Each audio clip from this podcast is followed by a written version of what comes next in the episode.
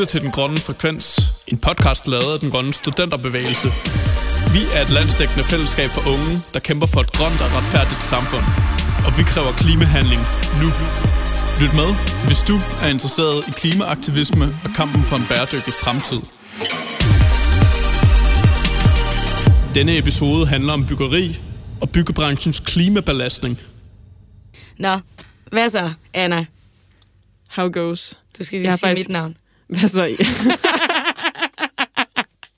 Hvad så, Ida? Ej, undskyld, at vi fjoller. Det er bare, fordi vi har fået lidt præstationsangst, fordi vi er jo kommet til anden episode af det her har- podcast. Vi har fået så meget nice respons fra jer, der har lyttet med, og som synes, det har været fedt og sådan noget. Så nu er vi sådan lidt... Nu er det den svære tor, der kommer nu. Bandet udgiver anden plade. er I klar? men vi kan jo faktisk starte med øh, noget af det vildeste, der er sket for vores podcast, ja. som er, at Crazy. øh, Vi har fået et rigtigt navn. vi har faktisk fået et ægte navn. Så øh, Det er jo lidt afsløret, fordi I kan jo se det på jeres telefon, ja. eller hvor I nu hører det. Men vi hedder Den Grønne Frekvens nu. yeah, den grønne frekvens. Vi er i Valby igen. Er I klar? Nej. Nu starter vi. I første episode, der valgte vi jo at sætte fokus på klimastrækkerne, som er en meget synlig del af klimakampen i Danmark. Men der er faktisk også noget, som er ret usynligt. Noget, vi ikke taler ret meget om, og noget, som de færreste ved noget om, men som er et område, der er helt vildt vigtigt, og som vi bliver nødt til at snakke om. Ja, og det er jo også derfor, vi har valgt, at denne episode af podcasten skal handle om byggeri. Byggebranchen har en kæmpe klimabelastning. Det er ret kompliceret, Mm. og det er også bare... Byggebranchen er et ret fint billede på den her industri, der også er ved at omstille sig.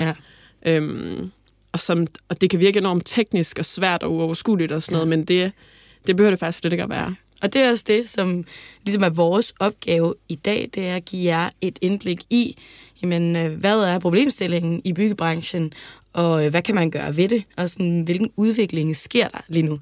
Ja. Og vi har et mega fedt program, og vi skal tale med nogle virkelig nice og inspirerende og kloge mennesker. ja, så I kan godt glæde jer. Ja.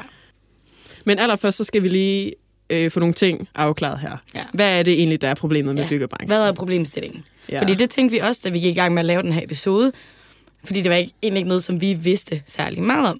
Til at svare på det her spørgsmål, der har vi fået fat i Mette Falbe Hansen, som er civilingeniør og lektor på VIA University College i Aarhus.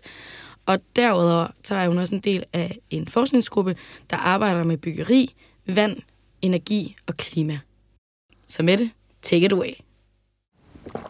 Øhm, ja, en af de grundlæggende problemstillinger ved byggeriet, det er, at de materialer, vi bruger, øhm, de bruger rigtig meget energi til at blive produceret.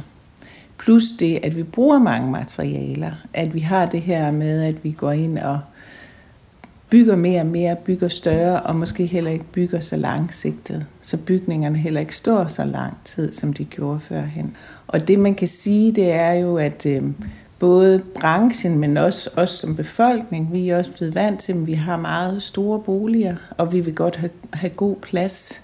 Og det kan godt være, at, det, at der skal vi gentænke, at vi skal ikke bo så stort, og vi skal ikke bo så flot. Øh, så vi skal ligesom prøve at gøre, en, at standarden for en familie skal have et, lave, have et mindre boligareal at bo på. Det der med, at vi bruger sådan nogle ressourcekrævende øh, byggematerialer, blandt andet jo af beton, stål, det er noget, der kræver rigtig meget energi at producere. Øh, så derfor så er byggebranchen meget, øh, altså har de en stort klimaaftryk. Øh, byggebranchen, de står for 35 procent af alt det affald, som bliver produceret i Danmark, og de står for 20 procent af CO2-aftrykket, øh, vi har i Danmark. Det er ganske høje tal, og det skal vi selvfølgelig gøre noget ved. Og det gør man så, altså man kan sige affald, der kan vi gøre det med, at vi bygger cirkulært, så vi, vi, genan, vi genbruger eller genanvender øh, af, øh, affaldet eller materialerne ind. Det, der også er rigtig vigtigt, det er, at man skal ikke tænke byggematerialer som affald. Man skal tænke dem som værdi, man skal tænke dem som materialebank. Øh, og så skal vi jo så gøre noget for at bruge nogle mere klimavenlige øh, materialer, så man prøver at se, hvad er det for nogle materialer, man kan bruge øh, sådan at klimaaftrykket og CO2-aftrykket bliver mindre. Så man skal tænke det her bæredygtige perspektiv meget mere, hvor man både tænker miljø, økonomi og social øh, dimensioner ind i byggeriet. Og det er rigtig vigtigt, hvor lige nu, der vægter økonomien rigtig meget. Man kan, man kan have rigtig mange øh, intentioner, når man går i gang med at bygge, men så til, i sidste ende, så er det meget økonomien, der kommer til at fortælle, hvordan byggeriet bliver. Så for eksempel, hvis man, man sammenligner med et hus, så tænker man, Nå, taget det ikke godt nok. Men der er ikke nogen, der vil sige, hvis det regner ind, at vi har ikke rigtig råd til at reparere det her tag, fordi at konsekvenserne for at lade være, det vil være, at så skal du skifte hele huset, alle dine møbler og sådan noget. Og det samme gælder jo klimaet, at når man siger, at vi ikke har råd til at ændre noget, så er det jo noget pjat, fordi vi har ikke råd til at lade være. Så når det der med, at branchen de måske sådan lidt synes, at det er for dyrt at gøre noget nu, at der skal komme nogle løsninger, der er nogle andre, der skal gøre noget, inden vi gør noget, så, det, så kan man ikke rigtig sige det, fordi vi skal i gang, fordi det bliver dyrere at lade være. Øhm, og jo specielt, når man tænker øh, bæredygtigt, hvor man både tænker økonomi, miljø og social øh, aspekter ind, så er det simpelthen miljøet, det kommer til at betale prisen. Så vi skal hjælpe os øh, i den retning. Øhm, og være bevidste om, at det kan godt være, at byggeriet bliver en lille smule økonomisk dyre, men så miljømæssigt, der bliver det så meget billigere. Og på, og på den lange bane jo derfor også økonomisk billigere. Mette har jo fuldstændig ret, når hun siger, at vi bliver nødt til at ændre vores tankegang. Økonomien kan ikke være i førersædet. Det bliver nødt til at være miljøet, fordi vi har ikke råd til andet. Ja. Og der kan man sige, der er byggebranchen som industri, altså udover at være ret klimabelastende med de her 35 procent af affaldsmængden og 20 procent af den samlede CO2-udledning, altså så er det også bare et eksempel på en industri, der slet ikke bevæger sig hurtigt nok i en bæredygtig retning. Og det er også en af de ting, som aktivisme virkelig kan rykke på. Øh, og det er også noget, vi er ret opmærksomme på, faktisk, i den grønne studenterbevægelse. Vi har en arbejdsgruppe for byggeri, og vi har interviewet Sina, øh, der sidder der ja. og, øh, og arbejder benhårdt for, øh, for at gøre byggebranchen bæredygtig. Mere bæredygtig, ja. øh, vi interviewede hende på Studenterhuset, hvor vi har lo- nogle lokaler, og så var øh, Sines hund jo også med til det interview. Så det kan I altså høre lidt i baggrunden. Men øh, vi håber, at I alligevel kan fange hendes kloge, kloge budskab. Og du kan høre fint, hvad jeg siger nu. Ja. Min hund er optaget. Det er godt. Jamen, øh, jeg hedder Sine, og selvom jeg sådan set ikke er studerende, så har jeg været med i den grønne studenterbevægelse helt fra starten, øh, fra maj i sidste år. Øh, jeg er arkitekt, og øh, jeg har hele tiden interesseret mig øh, meget for, hvordan øh, bygninger bidrager til klimakrisen, og også hvordan øh, bygninger udgør stort potentiale i den grønne omstilling. Og så har jeg været enormt glad for at være en del af den grønne studenterbevægelse, fordi det er et sted, hvor man virkelig kan rykke på sine bekymringer og, og sine idéer. Inden under den grønne studenterbevægelse, der er vi så nogle stykker, der har startet et byggeriudvalg, hvor vi ligesom, ja, hvad kan man sige, det er jo sådan en fokusgruppe, som, øh, som arbejder med, med, med byggeriet, grøn omstilling i byggebranchen. Og øh, det går rimelig meget derud af. Vi startede kun for et par måneder siden, og lige nu, der er vi ved at forberede en paneldebat, som øh, skal afholdes her på, nu på onsdag i overmorgen, på den byggemesse, som hedder Building Green, som, øh, hvis jeg skal være lidt grov, jo ikke kun handler om grønt byggeri, men også handler en lille smule om greenwashing nogle gange.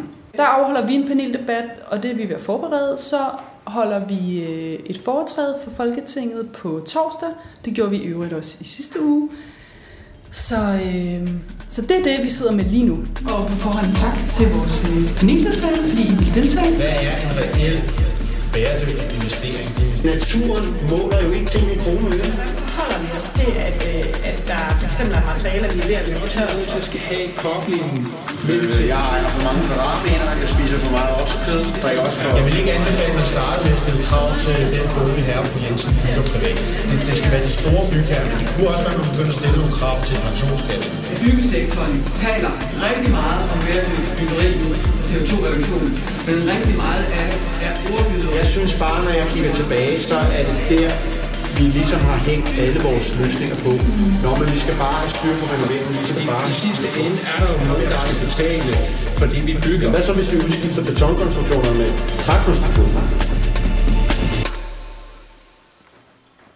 Så der er mange af de byggematerialer, vi producerer i dag og bygger med som standard, som er rigtig svære at omstille til at være rigtig grønne.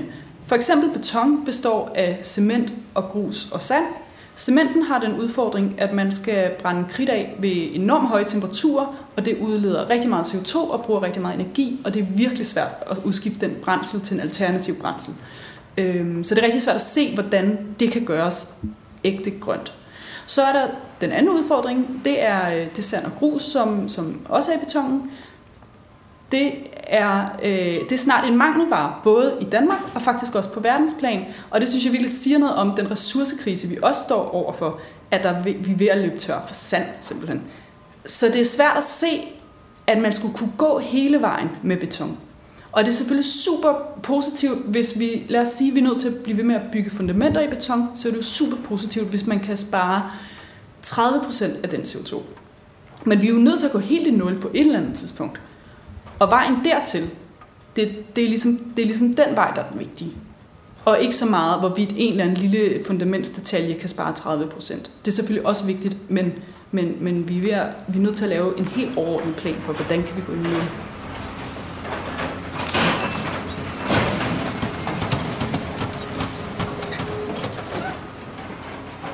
Der, hvor den grønne studenterbevægelse kan sætte ind, det er jo at give rygstød til de politikere, som rent faktisk gerne vil sætte nogle politiske rammer.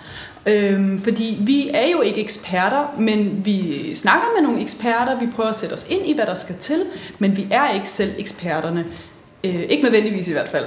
Men, men øh, vi kan jo sige på stort set på vegne af, af ungdommen, som den grønne studenterbevægelse jo prøver at repræsentere, at øh, vi vil altså gerne have en markant omstilling, og vi vil gerne støtte de politikere, der er modige nok til at gøre det. Vi vil gerne, øh, vi vil gerne arbejde for de virksomheder, som virkelig går hele vejen i grøn omstilling. Så, så langt er det i hvert fald lykkedes at, at, at, at få en stemme, og hvordan den stemme bliver taget imod, det må vi jo så se. Var det bare fedt at høre om nogle af de ting, som den grønne studenterbevægelses udvalg sidder med. Der sker jo alt muligt. Og en af de ting, de faktisk laver, øhm, som Sina også lige nævnte kort, det er, at de tager til foretræde på Christiansborg en gang imellem. Foretræde? Det lyder meget fancy. Men hvad er det egentlig? Jamen altså, jeg vidste det faktisk ikke. Men jeg har googlet det. Og et foretræde, det er, når borgere eller foreninger, de kan øh, øh, komme ind på Christiansborg og snakke med politikerne om et eller andet emne. Så kan man faktisk booke en tid øh, hos et udvalg. Ja, lidt. hos et udvalg, og så får man et, øh, et kvarter til at fremlægge de pointer og synspunkter, man nu har på et eller andet område. Og det har øh, den grønne studenterbevægelse så gjort her øh, et par gange den seneste måned. Ja. Og I var ude og snakke med dem, dig og han, ikke? Før et af deres foretrædende. Jo, vi mødte dem øh, lige uden foran Christiansborg, et par minutter før de skulle ind og snakke foran klimaudvalget, for at høre lidt, hvad deres tanker var omkring det. Altså, jeg, jeg er måske lidt højere spændingsniveau end sidste gang, fordi nu er det mig, der skal tale, så det er sådan lidt øh, noget andet. Ja, jeg er meget spændt på, hvilke spørgsmål de stiller. Altså, jeg er rigtig spændt på, for nu var vi jo sidst inde og se boligudvalget. Nu er det klimaudvalget, og spørgsmålet er, om det overhovedet har været deres dagsorden. Vi føler, at det er gået meget over hovedet på politikerne. Øh, så er de overhovedet orienteret om, hvor vigtig byggesektoren er. Men sidst var det meget mindre skræmmende, end man kunne tro, og de var virkelig søde. Men det er også noget med, at de slet ikke er vant til, at det er almindelige borgere, der kommer ind til de her foretræder. De er vant til, at det ligesom er industrien, der øh, bestiller plads, eller hvad man kan sige. Så, så det er noget helt nyt for dem, og vi havde Camilla Fabricius fra Socialdemokratiet ind til vores øh, paneldebat i går, som også sidder i boligudvalget. Og hun sagde, at det var det mest meningsfulde foretræde, hun nogensinde har været til. Det var da den grønne studenterbevægelse var derinde i sidste uge. Yay! Ja. ja. Vi har jo i hvert fald tænkt os nu at se, hvor mange gange vi kan få lov at komme ind og snakke. Ja. Vi skal have, altså den grønne studenterbevægelse skal spamme Folketinget ja. det næste halve ja. år. Utopien er jo, at øh, det yderste mål er jo, at alle offentlige bygninger altid er fuldstændig bæredygtige fremover. Ja, og alle andre bygninger. Alle andre bygninger også selvfølgelig. Skal vi skynde os ind? Ja, ja. lad os gøre det. jeg synes, det er helt vildt, at vi på den måde bare kan komme ind og snakke med politikerne i Danmark. Ja, det er et kæmpe stort demokratisk privilegie. Altså også for mig som klimaaktivist er det også rigtig meget det, det handler om. Det er netop at bruge de demokratiske talerør, vi har til rådighed, til at tale den vigtige sag. Men det er også noget, vi ikke skal tage for givet, mm. fordi det er der virkelig mange lande, hvor man ikke kan. Ja. Ja det er også, man kan også sige, det, det er et ansvar, vi har som globale verdensborgere. Det internationale samarbejde er også en kæmpe vigtig del af klimakampen, fordi det er en global krise, vi står i. Ja, og det er også noget, vi bruger meget tid på i den grønne studenterbevægelse, og samarbejde med folk fra andre lande. Ja. Øh, ja. Og det var faktisk også det, der kom... Det var, nu kommer der faktisk en... En rimelig, lidt sjov historie. En rimelig vild øh, historie, et rimelig vildt indslag her i podcastet. Øh, fordi da vi ligesom gik ind i dialogen med byggeriudvalget for at høre, sådan, hvad, hvad rørte der på sig inden for det område lige nu, ja. øhm, så fortalte Sine os om den her kvinde, der hedder Tracy, som hun har været en del i kontakt med. Ja, og Tracy er altså en amerikansk klimaaktivist, som øh, lige har været i Danmark, øhm, fordi hun har gået øh, fra Kalundborg til København på et ben. Ja. Og det lyder helt vanvittigt. Ja. Fordi ja, hun har simpelthen gået 100 kilometer tværs over Sjælland for at protestere mod en rockwool-fabrik, som skal åbne i West Virginia. Ja. Og det er der også ret mange altså elementer i, også i forhold til både sådan, hvad er det for en klimapåvirkning, branchen har, men også sådan på global plan, men også hvilken miljøpåvirkning kan produktionen af de her materialer have på lokal plan. Mm. Og det er ligesom den kamp, som Tracy melder sig ind i. Hendes fortælling var så inspirerende, at vi faktisk øh, endte med at gå de sidste kilometer sammen med hende, mm. øh, da hun kom til København mod Christiansborg, hvor hendes Walk for Justice øh, endte. Hun ville også vil gerne dele sin historie, ikke bare med dem, hun mødte på sin vej, men faktisk også med jer lyttere. Ja, så øh, allerede dagen efter fik vi hende faktisk i studiet her i Valby, øh, hvor hun fortalte sin historie. Ja, og Tracy er jo amerikaner og taler derfor selvfølgelig engelsk, men øh, det håber vi, at I er med på. Og historien den kommer her. My name is Tracy Danzy. I am a 40 year old uh, U.S. citizen, a mother, a nurse, and um, I'm also an industrial victim. And what I mean by that is that I was poisoned by industrial waste in West Virginia. Uh, we had a Teflon producer there, that's the non-stick in your pans, uh, that decided to dump a, bod- a byproduct called C8 directly into our waterways. I was a competitive swimmer. I spent many hours um, in in the water every day. I also consumed the water. C8 is not biosoluble and it built up in my system. We have uh, many health problems in that area in West Virginia, uh, one being um, a problem with our filtering uh, organs, and we have cancer clusters. Mm. Um, I developed at 20 a dysfunctional thyroid, and at 25, uh, my hip broke, and I had osteosarcoma in the socket of my hip, which is bone cancer. It was patho- pathologically atypical, which is common in industrial poisonings. What that means is it doesn't look like a normal cancer. Um, I, as treatment, had an amputation of my right leg and hip and uh, went through a lot of chemotherapy. And now I walk on four arm crutches and I have one leg. I do not use a prosthetic because um, it's very difficult with, with no hip to move a prosthetic.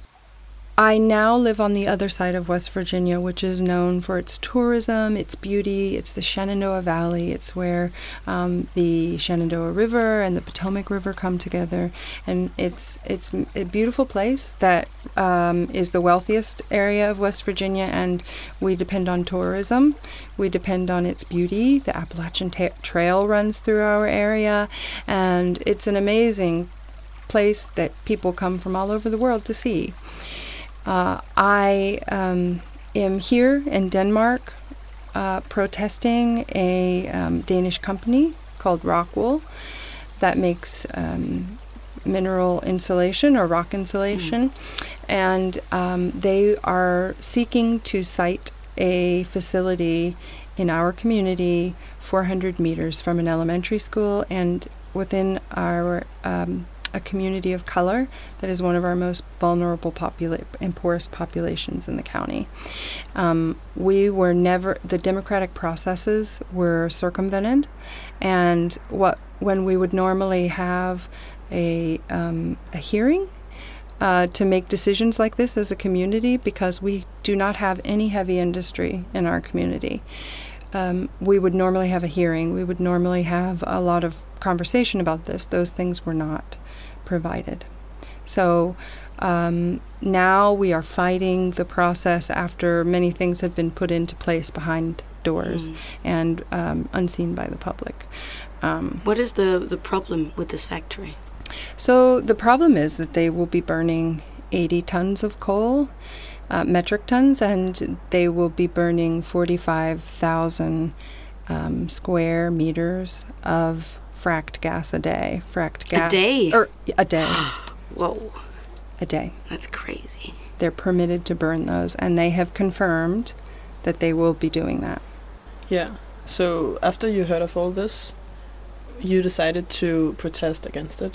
So I've walked from uh, to Copenhagen on my one leg and two crutches. And that is Um, 100 kilometers, It's right? 100 around 100 kilometers. Uh, I felt every kilometer of that. Sorry to make you was- stand now. no, but it was very, it was beautiful, and the people were very kind and receptive of of our um, stance. And um, the Danish people seemed to think, no, we wouldn't, we wouldn't want a Danish business um, going to another country and saying we're going to burn 80 tons of coal a day. That's not what we are choosing for our future as Danish people. So everyone that I had spoken with when I was back in the States, every Dane that I had spoken with was not really aware of what these plans were. So it was important it was important for us to walk all along the way and just speak to everyday people and let everyday people know what was happening and they can make their own choice about how they feel about that. But the but it's a bit of a walking tour. Tour it's not only a a um, a walk of protest, but it's also a way to inform people about injustices that are happening and Yeah. things that they can do to help them, to Mhm. help me, to help our community. Yeah. Yeah, but it was a very long walk. Uh, I did about uh, eight kilometers a day, some days more, some days less. Um, I was very lucky that it did not rain very many days. Everyone keeps being shocked by that, Yeah. but it Yeah. didn't. um, and many of the roads, there weren't walkways. It was agricultural land, and so I had to walk on the side of the road. And then when a car would come, I would have to get off and we'd then get Yeah. back on and get back off and get back on. Um, getting to Copenhagen was very relieving. Yeah. and I was welcomed by the Green Student Movement here in Copenhagen, and that was um, very special to me. Um, and not only special to me, I said this before, but it was not only special to me to have the walk supported in that way, but it was also special to me as a person. Just having gone through this kind of industrial poisoning and then being able to overcome it but not only that but but like walk across the country and Yeah. and represent my community was a very special moment for me on a personal level because I w- I wasn't really sure whether I would be able to make this or not I had hoped that I would um, but it was nice to have people around me encouraging me and saying you know you can make it this last Yeah. this last leg and and we'll do it with you Yeah. whatever that means Yeah. um, and it w- it was really special to have that support, um, and I will always remember that. Just trying to hear what we can hear on this one. Oh yeah, So like we can hear them pass some bicycles. And cool. Okay, her var med mine venner derinde. Um, we're walking now through Copenhagen to the last mile of this walk for climate justice. Uh, for my community specifically, but also for for all of us. And I'm feeling good. I'm feeling strong. I'm also feeling very tired, um, but also very hopeful for the future and um, for the gained support that we have here in Denmark um, to make uh, good choices in the future that serve us all.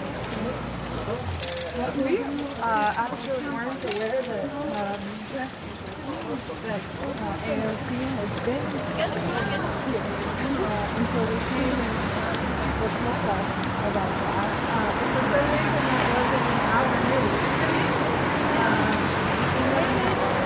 Yay, Tracy! We made it. We made it. One more time. Congratulations! Yeah, yeah, yeah, Yay, Tracy! Congratulations. So, Thank you, Buddha. um, no problem. Thank you guys for coming and for supporting. Yeah, so the clip we just heard was actually a field recording from your very last stretch of kilometers on your journey towards Copenhagen. And you're joined by some of us from the Green Student Movement. Um, and in general, what is your impression about the, climate movement here in Denmark?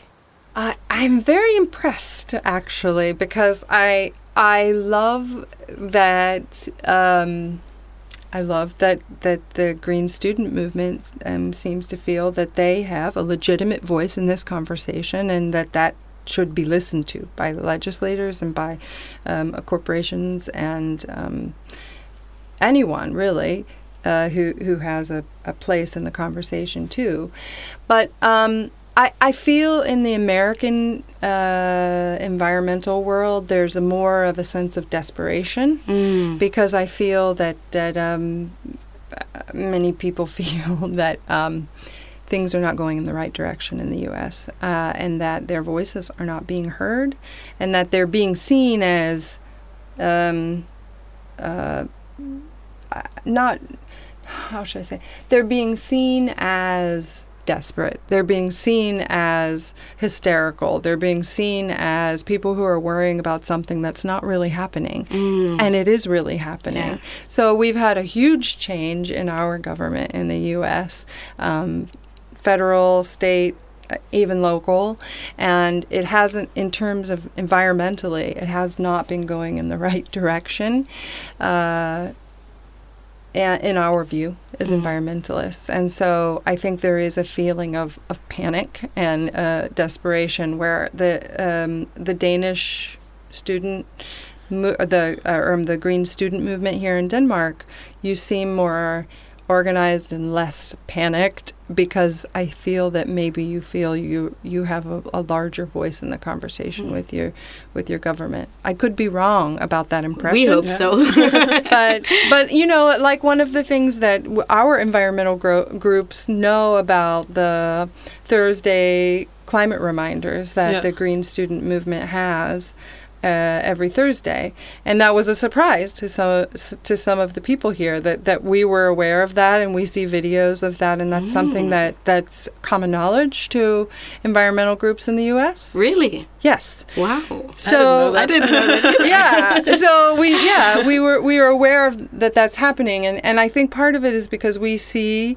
Um, Denmark and Dan- and Danish environmental groups as sort of leading Yeah. is the cutting edge. This is you're leading the world in environmentalism, and you feel like oh, but there's so much work to do. But that's what makes you leaders in the world. That's what makes us look to you as leaders in the world uh, of environmentalism and environmental activism.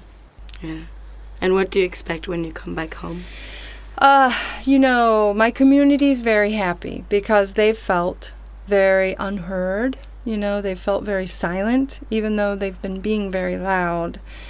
Um, they are hoping for camaraderie with the Danish people on this issue. Um, not because they want to attack a Danish company, but because they just want, they have a lot of the same goals that Denmark has, which is to build a better environment locally and to build a better climate globally. So, you know, the fact that I was walking on crutches and on one leg was actually very important, not only because I, I represented what can happen in West Virginia, even when you're following, as a co- corporation, all the rules and regulations. Um, not only was it important for, for Danes to see that, but it was also important for, I think, Danes and Rockwell to see that I um, am am just a, a regular person. I'm just a regular, fairly vulnerable person that they're willing to send with their message, um, and they they West Virginians, they they're ready for something new, and um, we don't want to go backwards. Okay. Yeah. Thank you very much for thank coming. you for having me. Yes, thank you you. so much. I'm glad to be part of this conversation. Yes, and thank you for doing something so extraordinary. Oh, thank you. It's been it's been quite the journey in many ways, and I'm just really thankful to have had the support and people like you who are willing to listen. That's all really we we that was our goal. Hold up. Ja, det var så Tracy Dancy fra West Virginia. Og vi håber, at I er blevet lige så inspireret af at lytte til hendes historie, som vi er blevet af at møde hende. Mm. Og det understreger også, at man kan være aktivist på ret mange Mm. måder. Øh, man kan både være øh, aktivist som Tracy og bruge sin krop. Man kan også være papiraktivist. Eller som, podcastaktivist. Eller po- podcastaktivist, eller tage til foretræderne. Eller, der er virkelig, virkelig mange forskellige retninger, man kan gå i.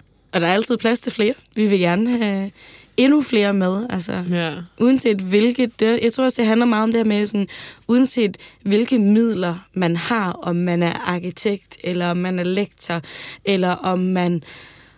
Øh, eller om man har en personlig historie, som man kan bruge i klimakampen, jamen, så skal man tage det med. Altså, så Ja. er det... Altså, Man kan godt rykke noget. Ja, det, det kan man virkelig. Ja. Det er også bare det, vi virkelig prøver at Ja. sige, tror jeg. I virkeligheden. Ja. Men nu siger vi snart tak for i dag. Ja. Øh, vi er nået til vejs ende. Ja. Og vi håber, I har nyt at lytte med igen. Ja. Vi vil gerne bare lige sige tak først Ja. til resten af vores podcast-team, ja. som I ikke hører snak her.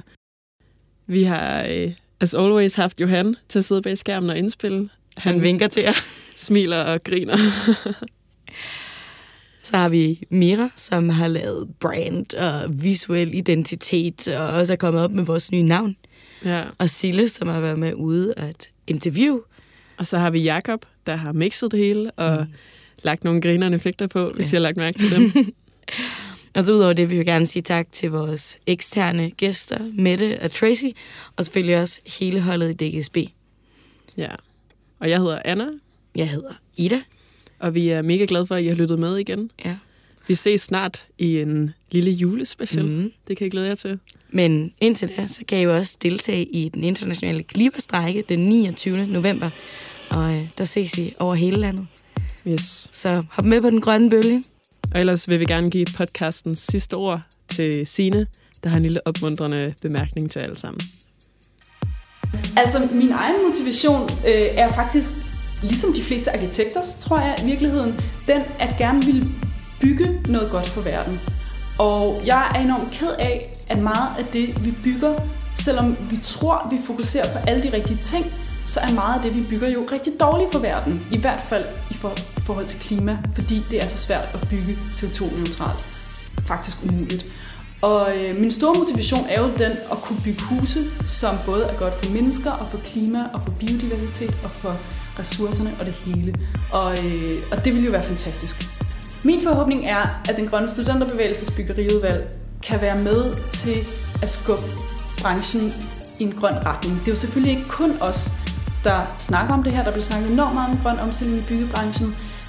Men hvis vi kan være med til at skubbe på, så der er endnu flere, der taler om det, der kommer endnu mere handling, det går endnu hurtigere, så er vi rigtig glade.